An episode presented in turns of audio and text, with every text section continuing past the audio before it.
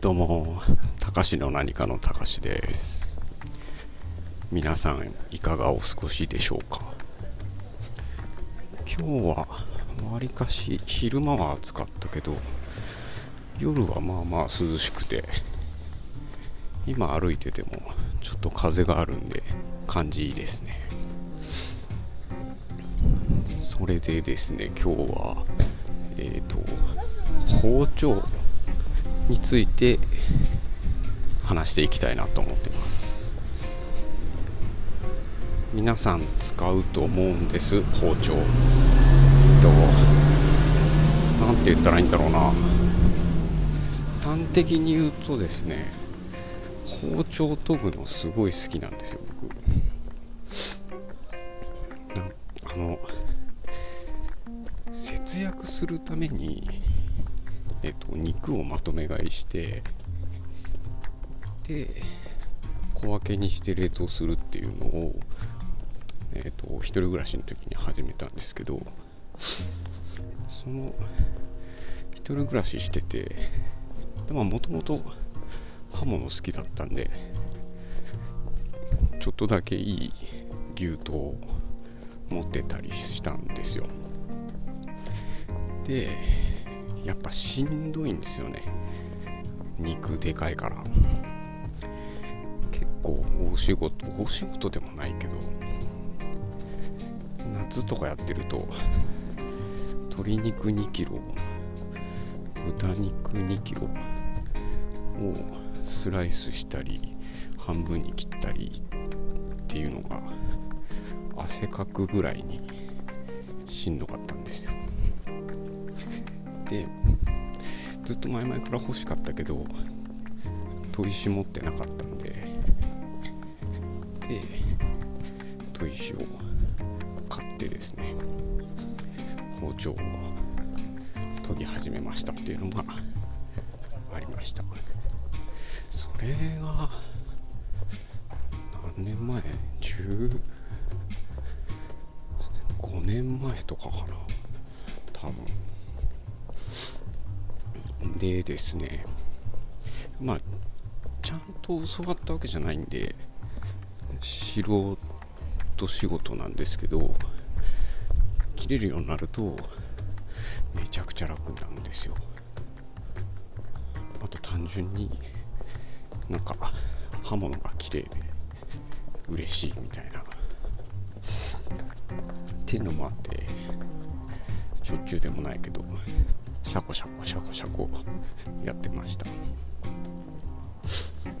でですね結構いろんな人に聞くと多いのがあの丸い砥石が V 字に重なるようにというか交差するようになっててでそこに刃を当てて前後にゴリゴリすると溶けますっていうなんか V 字の簡易研ぎ機があるんですけど僕はですねあれを、えー、撲滅したいと思っているぐらいに好きじゃないんですよ。あれ研げてねえしと思って。でまあ普通に普通に時間ねえなとかだったらそれでいいと思うんですけど時間があるならシュシュッとでもいいから砥石に当ててあげると断然違います。そもそも切りたいのに刃の角度鈍くしてどうすんだよって。で刃物メーカーもそれ売るなよと思って。あの洋食のシェフってというか料理人の方が使ってるあの棒状のシャープナー。あれはいいんです。なんか刃を立てるのが目的なのでで切れるっていうのの概念が少し違うみたいなので。で僕はもう断然砥石派です。えっ、ー、と多分全部で5個ぐらい持ってるんですけど。砥石を研ぐための砥石とかただ見た目がいいようにピカピカにするためだけの砥石とかなんか増えちゃうんですよね。めっちゃ楽しいですよ。でやっぱりそういうの覚えたというかそういうマインドになったっていうのはやっぱりちっちゃい頃からの体験だったなって今思っててで実家が兼業農家だったんですね。で農家の方って日常的に刃物めっちゃ使うんですよ。草刈りだったりとかあとは何だろう野菜の収穫だったりとか。でまあね土に触れる刃物なんであんまりピカピカには研がないかったりはするんですけどまあそんなでもともと家に砥石もいっぱいあって刃物もいっぱいあってでだいぶおじいちゃんおばあちゃん僕好きだったんで、まあ、一緒にちょっと農業というか農作業も手伝いしてみたりとか。で戻ってきて鎌研いでるのを手伝ったりとか。今考えたらなんかコンプラ的に良くなさそうですよね。でもまあそこはまあねど田舎の一軒家の中の話ですから。誰も見てませんし。でおじいちゃんもまあやってみてんだったらやってみろと。っていう感じの人で。結構割と何でも教えてくれました。ナタの使い方とかね。鎌の研ぎ方とかね。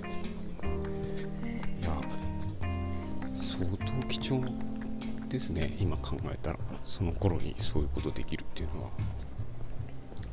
なんでそのおかげで今でも楽しく自分家で使う包丁も研いでます。でやっぱやっていくと少しずつ慣れてくるもんでこう効率が上がったりとか綺麗に仕上げられるようになったりとか。するもんでそうなるとこうなんだろう。ムラムラするんですよ。切れない包丁を使っている人を見ると。なぜそんな苦行を自らに課しているのかっていうぐらいのイメージで。お願いだから研がしてくれと。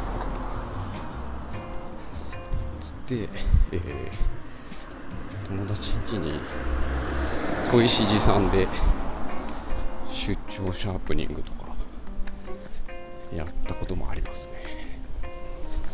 まあでもなんだろうな、うん、とにかく